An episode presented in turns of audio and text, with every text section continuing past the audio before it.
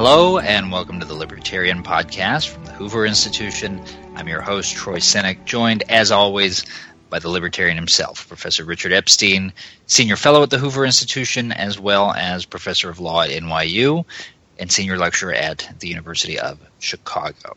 Today, religious liberty and anti discrimination laws. And Richard, in the life of this podcast, one of the issues that seems to come up probably a few times a year is the tension that we are increasingly seeing between advocates for gay or transgender rights and advocates for religious liberty, two groups that sort of increasingly perceive themselves as at odds with each other. We've had another flare up of that recently, this time in Mississippi, where the courts have just smacked down the legislature. Why don't you just start by telling us about the law there and what's happened in Mississippi? Uh, we'll start with the most recent case, and this has been a, a debate which has been simmering uh, because the sort of the detente in the early and mid 1990s uh, with the Religious Freedom Restoration Act is clearly very much frayed.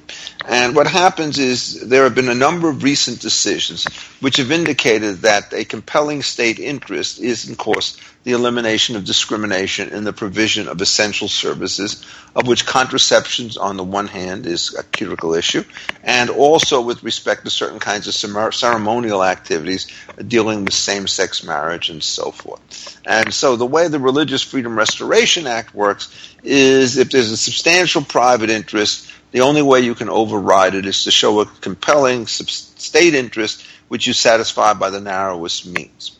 And so what happened is traditionally nobody regarded the anti-discrimination law as meeting the compelling state interest test. Uh, the doctrine developed in connection with economic activities in 1964, and there, uh, since economic liberties are judged under a very low rational basis test, these things just sailed through judicially.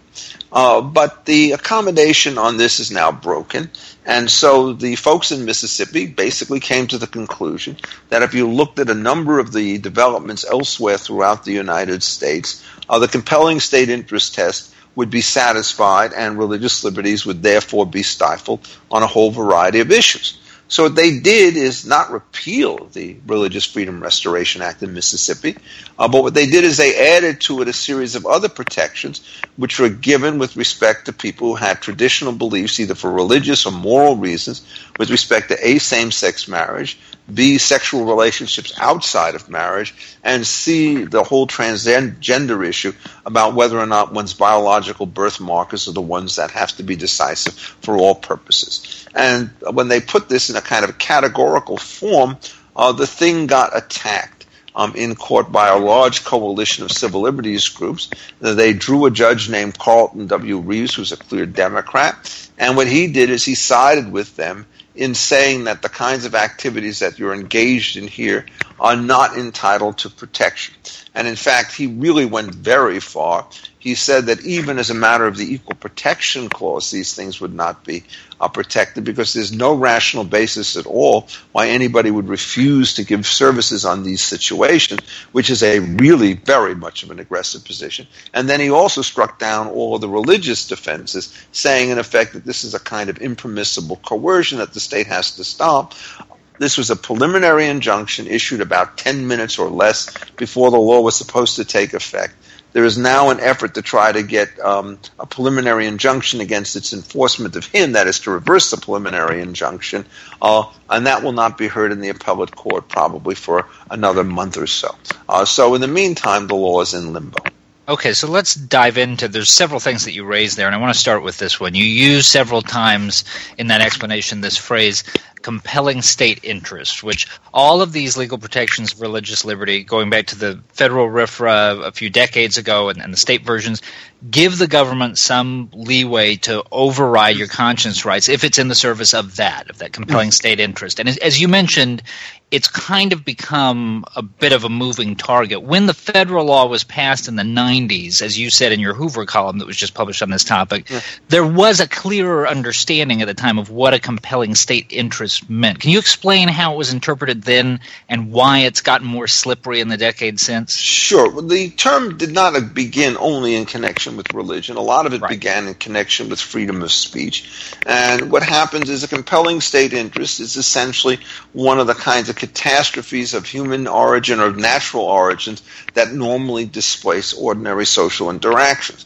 So there's a compelling state interest to suspend the rights to property when there are natural disasters that require the police to go on somebody's land. Uh, you can restrict speech in order to prevent a riot from taking place. You can prevent speech from taking place if it's going to release uh, confidential information by the government related to the war effort and so forth. So it was relatively narrowly defined to these classes of catastrophes and misfortunes. Um, when you give that particular direction, it's quite clear that nothing associated with the provision of religious services is going to fall within that particular case. That is, you plan a wedding several weeks in advance or months in advance, and you want to get a photographer or you wish to get get um, a minister or, or, or in fact, uh, a caterer. Well, you've got lots of choices, lots of times, no compelling state interest. So, under the traditional definitions, you would never have had the Mississippi law. But there have been a number of noticeable cases. There's been a recent decision in California. There was one in Colorado. There was one in New Mexico in which the anti-discrimination laws themselves were thought to be a compelling state interest. Uh, uh, this was one of the contentions associated with the Hobby Lobby case, you'll recall.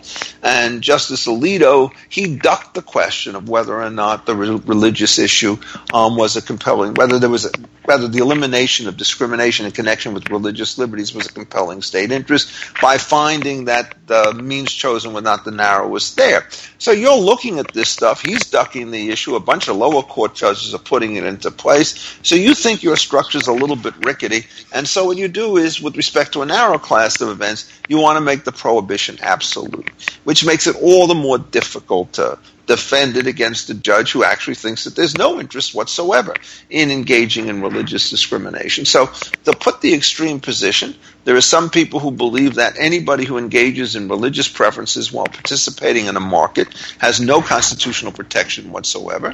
And there are other people who believe that the protection ought to be absolute. There are a lot of intermediate positions between all and none, and it's just very difficult at this particular point in time to figure out which of these will ultimately prevail. So, Richard, you mentioned that the judge in Mississippi said that this law violated the Equal Protection Clause. He also said that it violated the Establishment Clause under the First Amendment, which is a take that I know you disagree with. Why don't you, for listeners who may not be familiar with the intricacies of it, sort of walk us through the basics of the Establishment Clause and why you think the judge got it wrong here? Well, the Establishment Clause works relatively easy in a libertarian world where you essentially allow people general freedom of association. And what it means, in effect, is that you establish a church when you give it certain kinds of preferences over all other churches. And the original establishment was quite simply uh, setting up an official church. And there were ch- official churches in states like Massachusetts and Virginia until about the 1830s. Uh, when the churches become abolished, the Establishment Clause does not not disappear. Now the argument is if you give any preference to a religious group over a non religious group, or one religious group over another, that preference itself counts as an establishment. And so if you have a general law in which everybody is free to associate in competitive markets with whomever they want, and religious organizations take advantage of that law, they're just doing what ordinary people will do. If, on the other hand, you now have a general anti discrimination norm that applies to ordinary people, and then what you do is you exempt the religious organizations from this, you could make the argument that that particular exemption is going to count as an establishment. And so you can see what the real dilemma is. On the one hand, if you respect the religious claims, uh, then they're going to challenge it as an establishment. And if you don't, they're going to challenge it on the other side as an abridgment of the free exercise clause. What the Supreme Court has done in this particular area is not follow the judge down below, but sensing the kind of difficulty here, has tended to say when the two claims are in real conflict with one another, uh, the state has a certain degree of discretion to decide which of them it's going to honor and to what extent. And in my view, this then gets a correct approach because what you're talking about is accommodation. And this was, of course, exactly the issue that was raised with respect to the Religious Freedom Restoration Act. Uh, what you say, in effect, is yes, we know that these are huge advances in the state, but the state has to make accommodations. What drove this whole thing off base, and we have never recovered from it, has been, I regard, the catastrophic decision uh, that the late Justice Scalia did in Smith against the Employment Board. And what he held in that particular case was that any general law, neutral on its face, will be constitutional against a religion challenge even if it has a massively disparate impact on religious groups.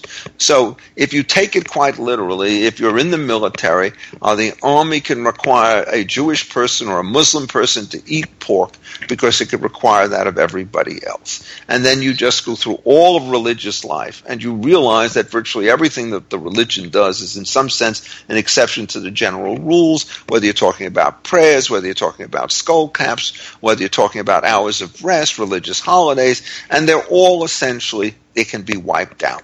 So once you did that, you then got the Religious Freedom Restoration Act, and the consensus was that these accommodations were legitimate. And the real shift in mood in the last 20 years on the part of the American left is they just reject the entire accommodation stuff. And they basically want to say to people, if you wish to work in the public space in any way, shape, or form and open up a business, either you take everybody or we shut you down. And so this means, for an effect, that the photographers have to do things against conscience and so forth. I regard the coercion side as much more important than the establishment side. And the reason I do so, I've said in the article, and I say it every time I get a chance, uh, what the religious people are asking is to remain in business like everybody else. They're willing to take any reputational hit that they get from people who don't like the way in which they behave, but they can open up their doors and then they'll make whatever accommodations they can to people with whom they disagree. So I don't know of anybody of a religious background who won't sell an ordinary cake um, to a gay couple um, for whatever purposes they need it, but they don't want to be in the wedding cake business. So it's a very narrow exemption. On the other side, if you try to figure out what the dislocation is, the person who can't get the wedding case or the wedding photographer uh, from a religiously minded person has thousands, hundreds, dozens of places to which he can go. And so the issue is do you put somebody out of business for honoring conscience, or do you tell somebody else, make a second phone call and find someone else? Now, note the irony in all of this is that the only obligations are placed upon the institution. If you're a gay person, and you look at somebody who's willing to serve you and say, I will not serve this go to this person because he's an evangelical Christian, uh, the establishment can't come back and say, look, you have to treat me like you treat everybody else. And so you get this fatal asymmetry of complete choice on the customer side, and then you get these really heavy sanctions on the opposite side.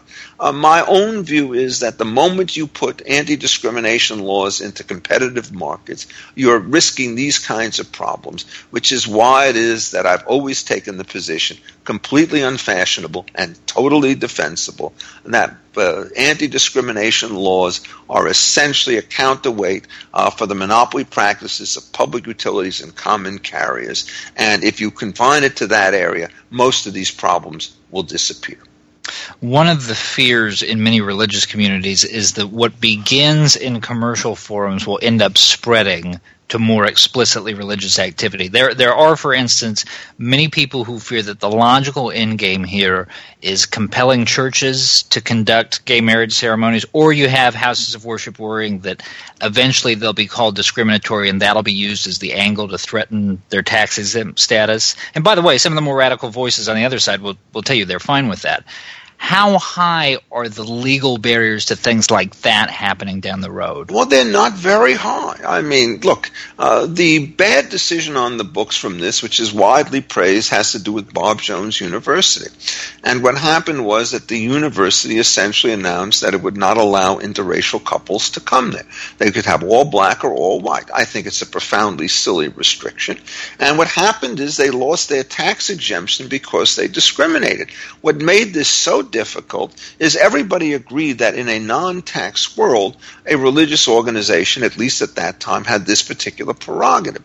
So the correct analysis is when you impose a tax, you're not supposed to change the balance that exists between religious and non-religious organizations. And so whatever freedom you have in the one universe, the government can't do it by the selective imposition of a tax on one side and not on the other, or granting the exemption to one side and not the tax on the other. And in indeed, many um, non religious people do this because one of the really difficult questions was always a very simple question of whether or not, if the government decides that it's going to distribute information to people telling them about the dangers of abortion in an effort to stop it, do they have to give information on the other side so as to counteract it? And, you know, the Supreme Court in a five to four decision said, no, you don't have to basically to both sides of the stories. And Justice Ginsburg and a lot of other people said, no, this is absolutely crazy. Um, if in fact people have a free choice to get or not to get an abortion, we don't want the government putting their finger on one side of the scale and keeping it off of the other. Well, the same argument applies with respect to the way in which these sort of religious organizations go. And one can see this all sorts of places. So, for example, in the recent abortion case, uh, Justice Breyer uh, came forward with the argument that, you know, the Texas restriction on where you could get abortion, if you cut beneath the surface, it was quite clear that this was a very heavy burden, and he struck it down under the Casey case. More recently in the Ninth Circuit, the question was whether or not a, a pharmacy had to supply emergency contraceptives to women women. There was a huge amount of evidence in the record that nobody had ever been inconvenienced by a decision of a given pharmacy not to do it. And the Ninth Circuit said, sorry, they have to do this because we think in the abstract there's always the risk. So in the one case, what you do is you have a detailed factual inquiry um, in order to protect the rights to abortion. And what you do is you have a superficial inquiry in order to squash the li- religious liberties of given groups. My view is that whenever you're dealing with these tensions, you really want to have a close inquiry inquiry. And if you had only one pharmacy in a state and it was the only place anyone could ever get emergency abortion care um, or contraceptive care, one would say maybe you have to keep it open. Uh, but if in fact the issue is that critical, somebody else will come into that market and provide the services. Uh, so I think in these particular cases, this sort of two handed approach is extremely dangerous. And when I wrote about the Obergefell decision some time ago, I said, look, I'm a libertarian. I don't think the Equal Protection Clause requires what they said it did, because remember, the ground was there's no rational argument against same sex marriage, to which the simple answer is any traditional practice widely spread by other people have always been held to meet the rational basis test until now. But if there's no rationality whatsoever for this, then anybody who discriminates against a same sex couple is by definition going to be irrational. And there was nothing done in the opinions which stopped the extension. Um, so the libertarian in me says same sex couples, God bless. If you want to have a polygamous marriage, be my guest as well. But now when you want to coerce outsiders to cooperate with you in one way, shape, or form or another, I think that's wrong and it was recently up there in the Little Sisters case. And the Supreme Court essentially did make the right decision when it was clear that when people were asked to essentially sign away and saying, I don't wish to provide this stuff, they were also authorizing uh, the government to sue their own insurance company, and that that was complicity. So this area is very much in turmoil, and it was in response to that turmoil that the Mississippi legislature acted. Now, they've been denounced. I'm sure I will be denounced. But if you actually look at the full picture, this is not a crazy man statute. Uh, this is essentially a very difficult response to make to what is, after all, a very difficult situation. So that leads us to the last question for today, the thematic one that sort of overhangs everything we've been discussing. There are an awful lot of Americans who consider tolerance to be one of the core values of American life. But as you've laid out for us today, you have widely varying definitions of what that actually means. Some people, like you, interpreting it in a much more laissez faire way, and others thinking that it, in a lot of cases, requires at least a measure of compulsion. How hopeful are you that that divide can be bridged? Well, I'm getting more pessimistic about it because it seems to me that the cleavage is much broader. Um, we've only seen it get larger in the last 25 years, and there's now this sort of theoretical abstract structure taking place under the First Amendment and elsewhere, in which uh, coercion is now defined as a refusal to deal, and that's exactly what you have in all of these cases. This is a very old move. It was actually made most explicitly 90 years ago by a man named Robert Lee Hale in what I regard as one of the most dangerous articles ever written, because he says every time in competition you don't want to deal with a potential buyer or seller, you're engaged in coercion, which means coercion instead of being a rare phenomenon in business. You know, putting a gun to somebody's head is essentially a routine feature of every business that you ever see. So if you give these broad definitions and you give them intellectual respectability, I'm not at all sure that you're going to see a Supreme Court that's going to be sufficiently attentive to this, particularly if it switches over and becomes, as seems to me quite likely, uh, to be a basically a 5-4 liberal bloc. And my definition of tolerance is, I think, pretty clear. There are many things that I disapprove of, and I will be tolerant of them not because I like them, because I think other people are entitled to do things that I find offensive. That was a traditional kind of First Amendment value associated with the flag burning cases and so forth. But it's quite clear now if you want to go into business, and that level of tolerance may not be given unto people, at which point all religious people will be forced to a terrible choice of either giving up their livelihoods on the one hand or essentially deciding to do something against conscience. This strikes me as being totally senseless, not because I'm a man of deep religious beliefs, but because I'm trying to respect the beliefs of other groups, which frankly I don't agree with, but nonetheless believe that they're entitled to run their own lives and their own organizations in their own way. All right. Thank you, Richard, and thank you to our listeners. And remember, you can find Richard's weekly column, The Libertarian, by visiting Defining Ideas at hoover.org, and you can follow him on Twitter at Richard A. Epstein. For the Hoover Institution, I'm Troy Senik. Thanks for listening. This podcast has been a production of the Hoover Institution. For more information about our work, please visit hoover.org.